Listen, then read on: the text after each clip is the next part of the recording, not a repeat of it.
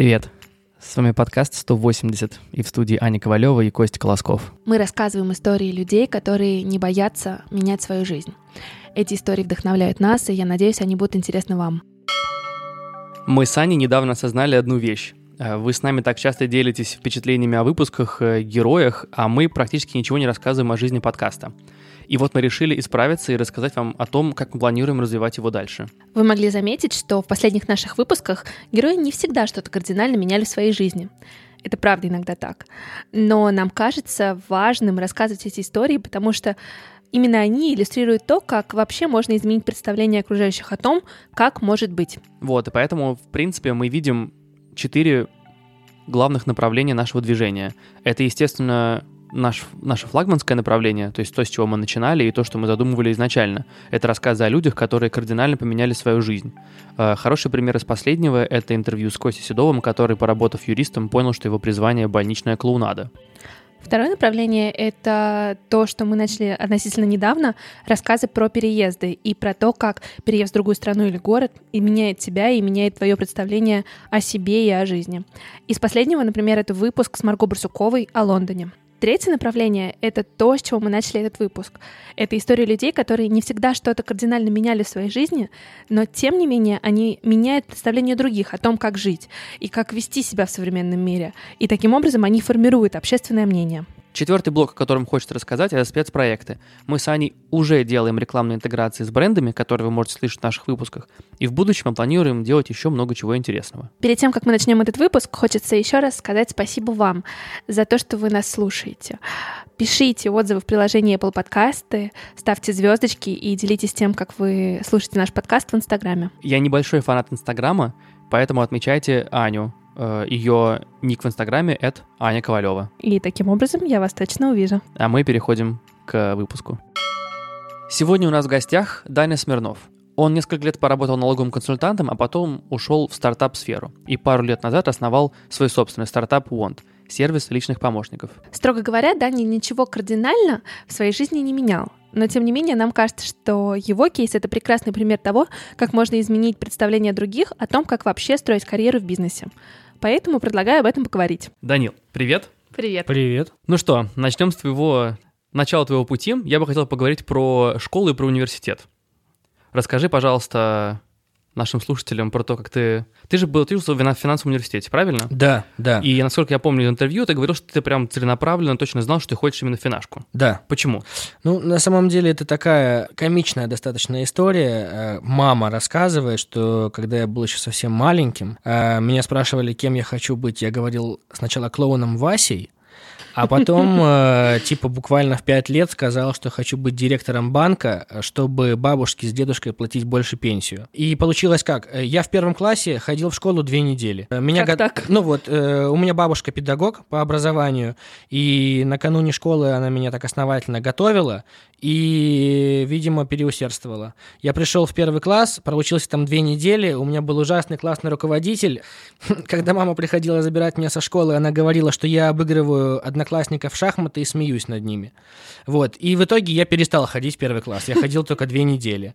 И вот год э, накануне второго класса жил у бабушки и продолжал как бы заниматься обучением с ней. И потом... Он понял все про систему дошкольного и дошкольного образования, да? Да, да, да. Даже если не понял, но понял. Вот. Как константа э, воспринималось то, что я должен получать экономическое образование. Мама сказала, есть вот школа, э, она при финансовом университете, это гимназия 15-18. Привет, гимназия. На самом деле стоит отметить, что очень высокого уровня образования дает эта школа, потому что, например, первый курс финашки я учился там... э, с- Две недели. Да, да. Стан- Стандартная практика. Стандартные две недели. Стандартные две недели. Потому что э, образование, которое там давали в старших классах, оно, по сути дела, замещало программу первого курса. Я не буду говорить о том, что высшее образование анахронизм. Э, Я скажу, что все зависит от того, что ты берешь с собой Мгм. из высшего образования. Что тебе удалось взять с собой? Есть мои топ-3, с чего надо брать с собой. Первый – это навыки репутационных продаж. Значит, что это такое? Это зарабатывать деньги на зачетах и экзаменах. Так. А Есть- как ты зарабатывал деньги на зачетах? Я построил практическую э, схему и рыночные отношения в сдаче э, зачетов и экзаменов. То есть, когда я пришел на первый курс, была стандартная для университета практика, ну, как и во многих других, э, там, договориться. Значит, я предложил следующее. Давайте не будем договариваться за там, большие деньги, а просто вы приходите на экзамен, э, у вас есть мобильный телефон, вы мне отправляете фотографию э, заданий, Э, я вам все делаю и присылаю. Ну, то есть получалось как? Вот там, для примера, э, экзамен по мат-анализу, на который отводилось 2,5 часа, я решал за 17 минут. Соответственно, история была такая. Я за 17 минут его делаю, выхожу из аудитории, мне прилетает 5-6 вариантов. И ты за других делаешь? Да, да. Соответственно, чем больше я делаю, тем больше у меня скапливается база. База э, заданий э, проиграла мне в неравном бою, и начали они повторяться. И в итоге к определенному моменту времени я просто уже скидывал э, отфотканные готовые листы по заданиям. И как бы все это коммерциализировал. Бизнес стал на поток. Сто процентов. И больше того, я практически дал- начал давать рабочие места в институте. То есть я привлекал людей, которые помогали мне это делать. Но... э, Стажеры твои. назовем их так. Но конкуренция была настолько высока, что когда я выпускался из института, то, за что я брал деньги, причем, ну, нормальные деньги, я брал 6 тысяч за зачет и 8 тысяч за экзамен. Неплохо. Что очень неплохо, я да. купил первую машину на эти деньги. Вау. Да, на втором курсе. И что, стали демпинговать? Слушай, когда я выпускался из института, делали экзамен за пачку гречки из общаги. У, Но гречка, гречка, знаете, как бы дефицитная была. Тогда. Тогда. Тогда не лучшие годы. Да. Начались. Да, да, да, да. И то есть как бы я по мере вот э, продвижения э, терял Да. То есть Э, вот они жирные нулевые, о которых да. все говорят. Да, да, да, да, да, да, да. Вот. Зачетные нулевые. Зачетные нулевые, да. Есть э, курьезнейший кейс в рамках э, дисциплины бухучета. Так. э, Выпускающим заданием было свести отчет о прибылях и убытках, сделать э, там э, самолетики бухгалтерских проводок, сделать, короче, лабораторную работу. И когда оставалась неделя до сдачи, все приходили ко мне и говорили, что поможешь? Я говорю, ну, такая цена, помогу. И так получилось, что я взял курсовых этих больше, чем реально мог потащить. И есть один человек, э, которому я очень благодарен, это Кирилл Кузьменков. Кирилл, привет. Он э, по-прежнему со мной э, рядом. Это мой партнер и коллега по бизнесу, которым мы занимаемся сейчас. Сел со мной в кофехаузе на проспекте Мира. Мы сели где-то, наверное, в 4 вечера. Кофехаус круглосуточный. Слава богу, спасибо ему огромное. И в 7 утра мы закончили все делать. То есть мы всю ночь с компьютерами и с калькуляторами сидели, делали эти курсовые работы. Кирилл проклял меня. Он сказал, зачем ты это сделал? А смысл заключался в том, что э, я Кириллу обещал помочь безвозмездно с его курсовой, если он мне поможет закрыть курсовые других людей. Но он не знал, что их будет столько. Да. Как-то да, Кирилл не Да. рассчитал немного. Да, но Кирилл... У него NPV был отрицательный в данном случае, но зато это была инвестиция на будущее. Да, Да. да, да. И мы по-прежнему дружны и вместе. Номер два. Продолжаем. Номер, два это как раз история с э, навыками управления э, временем. Я научил себя научил себя заставлять садиться за работу тогда, когда не хочется. И на самом деле сейчас это максимально помогает. И третье, это, наверное, такие паттерны поведения локальных лидеров. Да, есть какие-то мажоры, есть там э, э, люди, приехавшие из периферии, которые живут в общежитии, есть э, там какие-то там хипстеры, если так можно выразиться, да, там, Сейчас уже не модно так говорить, но... я ретроград. Ты понимал, что как бы у них у всех есть лидеры, да, лидеры мнений. Ты как-то можешь к одному найти такой подход, к другому другой. Это на самом деле ролевая модель институтская перерастает в модель линейных руководителей в корпоративе, в тимлидов там Да. в стартапах, в digital е и так ну далее. и взаимодействие с инфлюенсерами. Конечно же. Куда без них? Вот, и ты просто вот эти паттерны изучаешь, и, по сути дела, достаточно э, буквально там разговора в течение пяти минут с соискателем, либо просто с человеком, который предлагает там делать совместный бизнес, для того, чтобы понять, вот, что будет происходить там, через месяц, например. Э, вот топ-3. Который как бы есть из института. А как ты понимаешь, что будет потом? И, и вот есть такой один из самых распространенных вопросов современных HR. Кем вы видите себя через пять лет? Я ненавижу этот вопрос. Вопрос на самом деле очень хороший. Просто вопрос, э, э, точнее проблема в том, что э, та информация, которая предоставляется искатель, воспринимается и интерпретируется совсем не так, как должна бы. А То есть- должна? Должна, то есть для того, чтобы понять, что э, человек с тобой на одной волне, он должен вопрос, кем вы видите себя через пять лет, воспринимать аналогично вопросу, как дела. То есть если просто человек говорит, ребят, вы знаете, я через пять лет хочу зарабатывать в пять раз больше денег. Все, спасибо, нам с тобой по пути, ну, как бы ты понимаешь, о чем ты говоришь. Мгм. А если он говорит, что я хочу прокачать свои soft skills, А вот какой ответ тебе бы понравился? Про зарабатывать в да, раз больше, про да? деньги, да, сто процентов. Для меня это основополагающее. Я никогда не скрывал, я материальный, меркантильный человек, но я вижу в деньгах не сами деньги, а вижу то, что за них можно получить. Ну, value, да. Да, value денег, абсолютно правильно. Через призму э, стоимости своей занятости Мгм. ты можешь понимать, стоит это делать или не стоит. Вот ты просто делаешь расчет времени. То есть, например, когда я взял за неделю до окончания вот там 100-500 курсовых, вот я облажался. Потому что я не мог на тот момент посчитать стоимость своего времени. Мгм. Сейчас я могу, поэтому я бы так не сделал. А когда ты начал вообще это чувствовать? Сколько я стою, условно? Когда начал работать в корпоративе. То есть, грубо говоря, вот э, я когда там шел по корпоративу, э, я всегда воспринимал э, вознаграждение не в лоб, а считал его через стоимость часа. То есть ты делил свою зарплату условно на сколько? ты- Условно на сколько 22 работаешь? дня и на 8-часовой рабочий день. У меня, знаешь, какой вопрос? Ты говоришь, ты в определенный момент работы в четверке понял, что ты стоишь больше. Да. Ты пошел просить повышение и зарплаты, или как это было? То есть, Нет, это невозможно в четверке же. А, а как это работает? Вот ты понял, я стою больше, Да. а я получаю меньше. Я что пошел делать? на рынок. Да. Во-первых... Э, купил помидоров. э, И купил помидоров. У меня есть золотое правило, всем рекомендую. Когда я устраиваюсь на новое место работы, я думаю, куда я пойду дальше.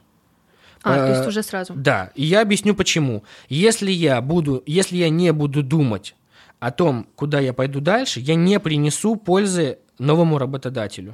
Ну, то есть, грубо говоря, э, вот этот фактор угасания, который происходит с большинством людей, работающих в корпоративе, Эмоционального выгорания. Вот это, да? Мы об этом. фактор угасания, я считаю, состоит из двух. Эмоционального выгорания – это то, о чем говоришь ты, типа как отсидка на рабочем месте – Ну, когда ты понимаешь, что ну не зажигает работу больше. Да. Да. Но есть на самом деле и второй. Есть еще фактор профессионального угасания. Ну, то есть, если смотреть сегодня на э, рынок труда и на запросы рынка, Да. то трансформация происходит настолько быстро, что по каким-то вопросам и в определенных областях специалистов либо очень мало, либо нет вообще. Почему? Потому что образование в России максимально консервативное, оно не готово готовить специалистов по новым профилям. А если ты работаешь э, в корпоративе, то, ну, пускай меня исправит, если кто-то считает иначе. Любой корпоратив воспитывает кадры по принципу профпригодности на данном месте работы. Ты не универсальный солдат. Ты здесь нужен такой, каким он есть. Соответственно, м, если э, твой работодатель корпоративный начинает в какой-то момент времени отставать от э, профкомпетенций по сравнению с рынком, то ты начинаешь отставать вместе с ним. Короче, отставание, профессионального отставания, Да, так? да. Все, договорились. Если бы я продолжал карьеру в корпоративе, то это шаг, который мог меня погубить. Вот переход из четверки в глобокс именно, потому что это такая э, инертная структура, вот, э, которой были нужны определенный, а, которой, которой был нужен определенный функционал. Это вот то, о чем я говорил, что они хотели меня заточить под то, что им нужно. И я туда шел четко за деньгами. Мгм. То есть мне на тот момент сказали в три раза больше, чем в четверке. У меня зажглись Бенджамины в глазах, как у Скрудж Макдака. И все, я побежал, естественно, туда. Но при этом ты понимал, что эти Бенджамины будут, ну, только на какой-то определенный срок, потому что ты уже точно знал, что куда-то дальше пойдешь. Или пока еще не, не была отработана такая схема. Э, Почему я говорю о том, что меня тогда это чуть не погубило? На тот момент, буквально чуть ли не пять лет встречались с моей настоящей женой, и я понимал, что я в большой четверке, но в карманах у меня от этого сильно не звенит. Мне нужна квартира, я хочу больше, там, мы планируем детей, тролливали и так далее. И когда я шел в тот же самый Глобус, я этого вообще не скрываю, я говорил о том, что я туда иду за ипотечной квартирой. Мгм. У меня будет возможность платить ипотеку. Мгм. Вот. И поэтому это вот как раз единственный случай за всю мою жизнь, когда я не думал о том, куда я продам себе дальше. И я пришел, мне предложили деньги, я сел, и спустя неделю я понял, что я опростоволосился. Осознал, что не будешь развиваться там? Да. Да. Мгм. Сама по себе работа была интересная, но не приносящая результата, потому что, в отличие, например, от большой четверки, где ключевым критерием принятия решения была объективность, здесь ключевым критерием принятия решения было политическое решение. И если накладывалось вето на предложение, то ты ничего с этим сделать не смог. Ну и, собственно говоря, когда я вот так потолок в воду в ступе еще несколько месяцев, э, в моей жизни появился вот господин стартап. То есть прям ты просто решил, что ты хочешь свое дело, или как? Нет, ко мне пришел э, мой бывший школьный друг, Мгм. который сказал, что э, у них есть идея не до конца оформленная, есть э, инвестиции, и он меня знает как человека э, хозяйственного, что я им нужен. И он сказал, что там есть суперстар в команде. На какую роль? Он сказал, ты должен сам принять это решение. О, как. То есть, Да. типа, ты сам придумаешь себе роль. Ну, эм, тут смотрите, давайте так. Действительно, ты сам придумываешь себе роль, если мы говорим именно про роль. А если мы говорим про функции, то он хотел, чтобы я занимался развитием, вот развитием Окей. бизнеса. И он сказал, что э, там есть в команде суперстар, и еще один суперстар, и еще один суперстар. Через полгода я их там всех уволил, э, забегая вперед, потому что это были действительно суперстар, которые э, вот коллективным разумом думали. Что такое суперстар в данном случае? Давайте я не буду называть имен, но назову вот э, более конкретно, чтобы вы понимали. Да, просто для, Да. для понимания, да. Значит, на тот момент э, есть сервис Get, Да. который все знают. Точнее, он был GetTaxi, Мгм. а дальше он стал сервисом Get. Почему он стал сервисом Get? Потому что он начал развивать непрофильную линейку сервисов. У них появилась доставка еды, цветов и так далее. Да? И был один э, товарищ, который вроде как занимался развитием этого направления в этом сервисе, и его выкупили Окей. вот в этот стартап. Понятно. За большие деньги. Понятно. То есть, в принципе, звезды э, других стартапов, которые уже что-то сделали, доказали, что они могут. Оно? Ну вот понимаешь, э, Get не стартап. Даже тогда он не был стартапом. Ну, тоже правда, да. Да, понимаешь? И он никому там ничего не доказал. Он просто пришел, то есть вот э, это человек с бэкграундом в Макинзи. Мгм. Это, понимаете, э, это, это такой образ жизни. Вот на самом деле при всех положительных эффектах большой четверки у нее есть один существенный минус. Она вселяется в мозг, как головная опухоль. Часть команды, часть корабля. Ты уже говоришь, понимаешь, ты начинаешь говорить там, ты ок с этим, давай закоммитимся. И вот эти ребята с такой э, ментальностью мышления, они живут в каком-то своем мире, э, верят в каких-то своих богов таких и... В ценности они верят. А какие у них ценности? Они хотят Iron Man. Они хотят... э, э, Burning Man. э, да. Они хотят э, вот эти, знаешь, корпоративные пионер-галстуки. Для них важно обмазаться идентикой. У них обязательно должен быть корпоративный MacBook э, с наклеенным стикерпаком компании. Там. Ну, вот такая история. Я просто хотела сказать, что мне кажется, что многие идут в тройку, там, в четверку, когда, ну, в принципе, закончили универ, не знают сильно, что хотят, и они идут туда, потому что это вроде бы принято, это действительно хорошая база, и считается, что потом ты сможешь выбрать. Сто процентов. Ну вот, мне кажется, что это еще Нет, такое нет. немножко принимаемое, э, ну, даже не принимаемое, а обществом одобряемая карьера.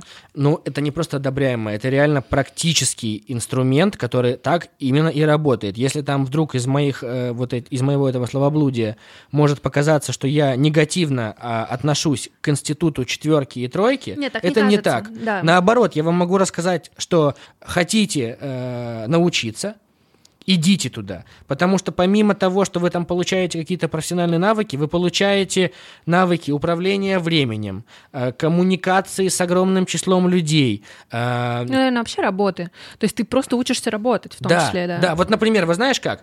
Я вот э, помню, я пришел работать в Янг, делаю первую свою документацию, отправляю начальнику. Ко мне приходит э, начальник и говорит, просто у него наливаются кровью глаза, он говорит, ты не видишь, что слева отступ не тот? Ты не видишь, что межстрочный интервал вот такой? Я думаю, что ты за фрик такой? А потом я после определенного времени работы понял, что он абсолютно прав. Потому что заказчик платит за вот шаблон оформления. Ему да. это важно. И я вот сейчас, например, когда там мои подчиненные приносят что-то мне прочитывать, там, да, или какой-то там материал, коммерческое предложение, презентация там для инвесторов, я открываю, если мне не нравится оформление, я не могу заставить себя читать. Мгм. Я отправляю, говорю, мне не Ну, нравится. ты с позиции клиента уже. Да. Они говорят, типа, из серии, ой, а что не нравится, ты читал? Я говорю, я не читал. Я не буду читать, пока это не будет вот Пока визуально, визуабельно. это не будет, да, да, адекватно. Да. И это абсолютно правильно. И вот этому учат. Ни в одной э, такой постсоветской корпоративной структуре вас этому не научат. Это только в большой четверке. Я когда пришел из Ингостраха работать в Янг, у меня первую неделю было ощущение, что я в Штаты эмигрировал. Вот реально это было так. Типа из серии «Никто не следит, во сколько ты пришел, во сколько ты ушел. Ходи хоть целый день там балду э, гоняй, но есть дедлайн». И потом, как бы, когда ты начинаешь погружаться в том, как сама себя система э, управляет, ты понимаешь, что это гениально. И вот, например, сейчас в нашей компании, да, вот могу сказать, у нас сейчас работает порядка 90 человек, и у нас нету московского офиса. Нету. Мы два с половиной года делаем бизнес в Телеграме, а когда встречаемся, мы встречаемся там в основном э, либо вот э, в офисе, который у нас на Алтуфьевском шоссе, но он находится за МКАДом, туда очень сложно добраться, и не все приезжают. И вот система, которую мы выстроили внутри компании, она аналогична э, той, которая есть в большой четверке. Немного забежали мы вперед. Мы были на моменте, когда твой а, одноклассник пришел к тебе с этой идеей. Да. Вот давай вот эту историю расскажем. Он пришел с этой идеей. Э, Значит, полтора года мы тщетно пытались ее реализовать. Идея была не очень. А ты сразу ушел в этот стартап или ты Да. продолжал работать? Нет, нет, сразу ушел. Мгм. Я просто бежал оттуда, вот сломя голову. А ипотека? А Ну, вот это остался все. с ней на руках. Ну, не, не пугало, да, вот это вот уход? Ну, как не пугало? Конечно, пугало, но, понимаешь, э, пока две руки, две ноги и голова, я как бы, ну, я готов идти мыть посуду. Ну, то есть, как бы, я такой человек, который там, Ну, я готов делать, идти да. мыть посуду. Мгм. Ради бога. Есть только одна профессия, которой я никогда бы не смог э, работать. Это официант. Почему? Вот э, не могу... э, э, знаешь как? Вот если бы я был бы официантом в Европе, я бы смог работать. В России нет. Потому что ментальность потребления в России говорит о том, что обслуживающая, сфера обслуживающего персонала – это какие-то люди низшей касты. Мгм. Сейчас, слава богу, это меняется, по крайней мере, в Москве. Дай бог. Дай бог. То есть ты просто хотел уйти. Да, Понятно. И это было место, где появилась эта возможность. да. Вот Понятно. здесь и сейчас. Здесь и сейчас. И на самом деле, Кирилл, привет третий раз, это он меня убедил. И я на самом деле поступил по-скотски. Я вот к этому человеку, который пришел э, ко мне э, с этим предложением, сказал, я приду, но только с вот с Кириллом. А, с вот этим другом. Да, И снова который в из кофехауса. да, О, он, он, да. да. И я на самом деле... Почему по-скотски? Потому что на тот момент я думал так. Если утонем, то вдвоем. Кирилл, привет. Кирилл, привет. Да. Да. Во-первых, э, спасибо инвесторам за то, что вот те полтора года, что мы делали, э, пытались реализовать их идею, Да. э, идея была не очень. А как, Скажем какая честно. была идея? Идея была маркетплейс всех товаров и услуг в одном мобильном приложении. Тогда Клин начинался. Я поняла, да. Док Плюс начинался, Собака Гуляка, всякие вот такие истории. Мгм. И типа все в одном месте. Мгм. Агрегатор этих Агрегатор. сервисов. Да, Всё. абсолютно. Для Москвы. Ну и, короче, раскачать это было просто нереально. А сейчас понимаешь, почему? Конечно. Сложно заставить людей в большом количестве покупать, например, помидоры в интернете. Я два с половиной года занимаюсь digital-бизнесом. На той неделе первый раз моя жена заказала продукты в Утконосе. Ну, люди разные. Ну, не спорю, это возможно, просто это дорого. Дорого. В момент времени мы пришли в агентство э, мобильного маркетинга, заплатили им полтора миллиона рублей и получили 26 заказов. У меня стоимость э, заказа составила 55 тысяч рублей за заказ. А Дорогой заказ. Выручка 300 рублей с этого заказа. Ох. Ну, скажем так, экономика не сходится. И вот смотри, полтора года вы, получается, тратили деньги, тестировали гипотезы. Да, И к чему пришли? к- ни к чему. К тому, что продукт не рабочий. Да, мы сели в полупустой комнате, я, Кирилл и вот этот парень, который к нам пришел. э, Со школы. Да. И четыре часа орем друг на друга. Орем так, что типа из серии я вас видеть больше не могу. Ну просто вы уже устали друг Да. от друга, потому Ну, что... конечно. Это, это просто воздушные мельницы, то есть это бег по кругу. И когда мы 4 часа друг на друга покричали, я сказал, есть идея. Э, Мне нужен один месяц на тестирование этой идеи, только э, в обмен на то, что в течение месяца никто мне слова не скажет. Вот я буду делать То есть так, будут как делать так, считаю, как ну, ты да, скажешь. Мгм. Да, да. И мы, собственно говоря, эту идею и попробовали. Это как вот модель лидера, да, вот из э, института. Да? Оно... Тогда это была модель отчаяния. Отчаяние, да. Да, модель отчаяния. Э, Потому что я тебе скажу, вот тогда я испугался даже больше, чем когда испугался, уходя из банка в стартап. Потому что вот сейчас ипотека, она по-прежнему на руках. Мгм. За полтора года купленного опыта пока ничего на самом деле на тот момент мы не купили, потому что непонятно было, куда бежать. А на рынке digital единственный вариант продать себя дальше – это прецедент кейса. Мгм. Типа, я человек, который сделал вот этот продукт. Меня все знают, поэтому меня купят потом. Да, если что. да. А тут что, обратно к чертежной доске, что ли, в корпоратив возвращаться? Я бы себе вены вскрыл. А почему? Объясню. Ты делал что-то такое, что можно потрогать. Вы знаете, я вот сейчас всегда говорю, вот там особенно когда э, там встречаюсь э, с коллегами из прошлого, вот там был э, слет э, студентов там э, финашки, и там чем-то люди занимаются, вот они приходят, галстуки, шмалстуки, там костюмы вот такие, лощеные они. Мы там недавно были э, на конференции ВТБ, мы там договорчик закрыли. Но это не ты закрыл договор, это ВТБ закрыл договор. Тебя просто использовали как механизм, ты даже не продал его. Ты просто был в составе проектной команды, а вот это мы, мы, мы, да нет, чувак, не мы. Вот к тебе придет вот твой ребенок, вот у меня родился ребенок, да, э, и спросит у тебя, папа, чем ты занимаешься? Ты сможешь ответить. А когда тебя спросят, а зачем ты этим занимаешься? То вот большинство людей, которые работают в корпоративе, ответят, чтобы с деньги зарабатывать. А я могу ответить, чтобы вот прикладной смысл того, что я делаю. То есть вот я сейчас могу осознанно сказать, что я этим занимаюсь для того, чтобы мир стал удобней. Вот моя жена пользуется сейчас нашим сервисом, довольна, и для меня это главный результат. Я снова предлагаю вернуться на шаг назад вот этот месяц, Да, да, который ты сказал, просто делайте то, что я скажу. да. Что это было? Ну, я тогда не понимал, что это консьерж. Но логика была такая: добавить консультанта в платформу.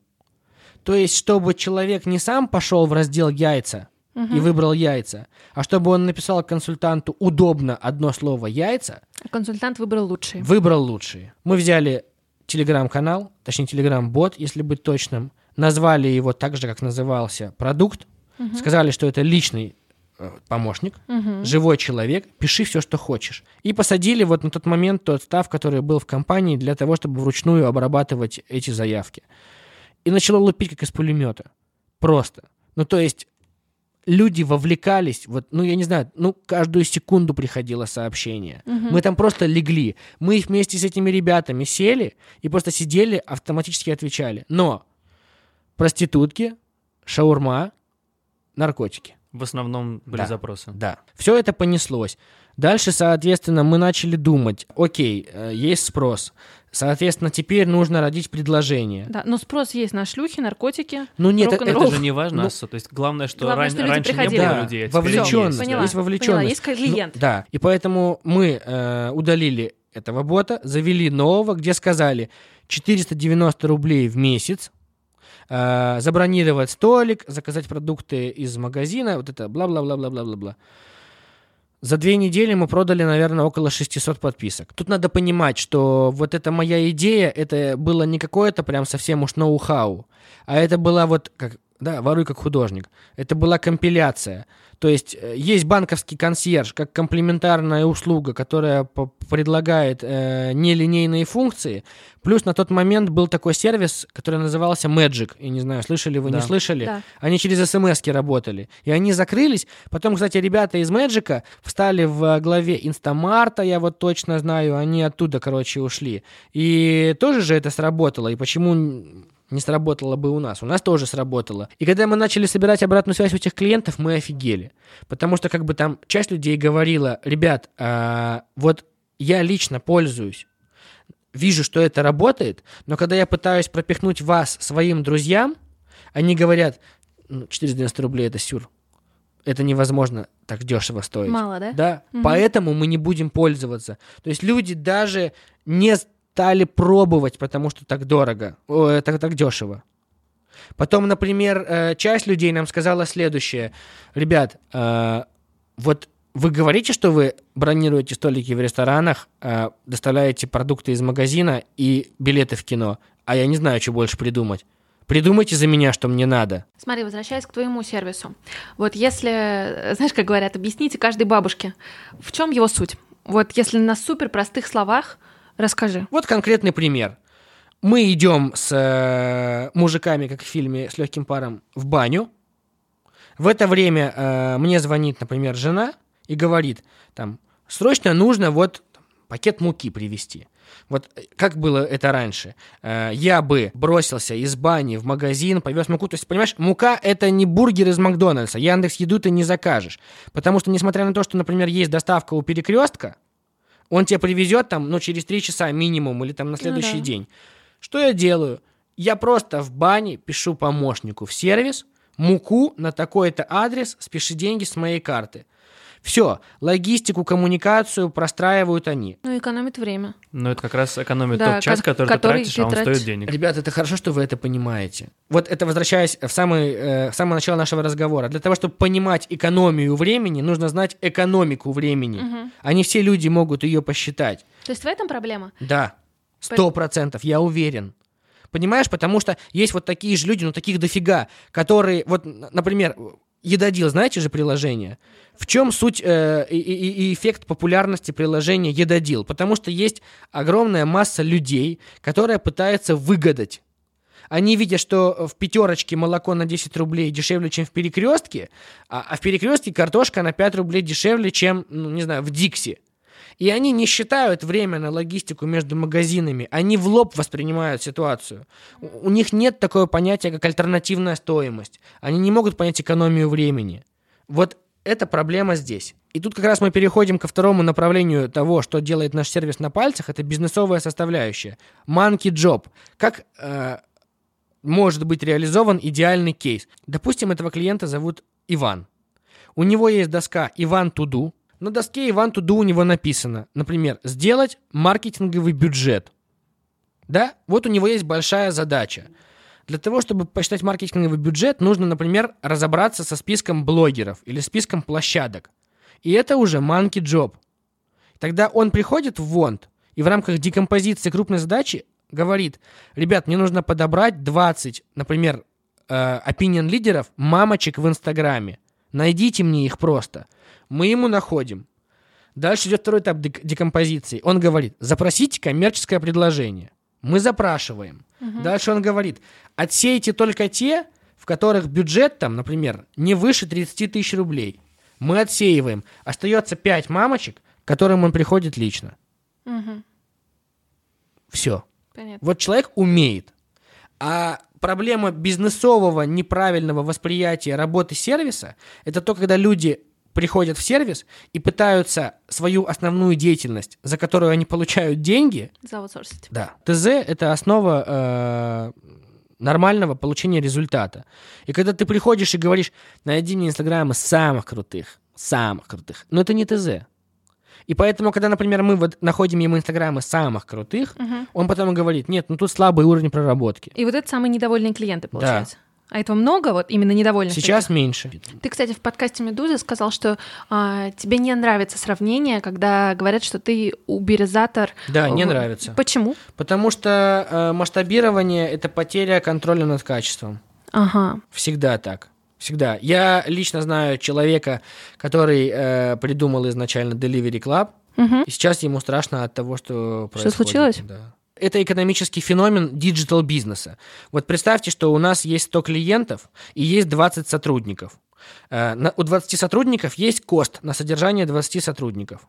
Из э, этого числа элементарно посчитать пропорцию, что один сотрудник обслуживает 5 клиентов. Это я не как говорю у нас по факту, а пример привожу. Теперь представим ситуацию, что приходит 101 клиент. Для 101 клиента нужен 21 сотрудник. И вот пока не придет ко мне 105 клиент, 21 сотрудник будет генерить убыток. Мгм. Понимаешь?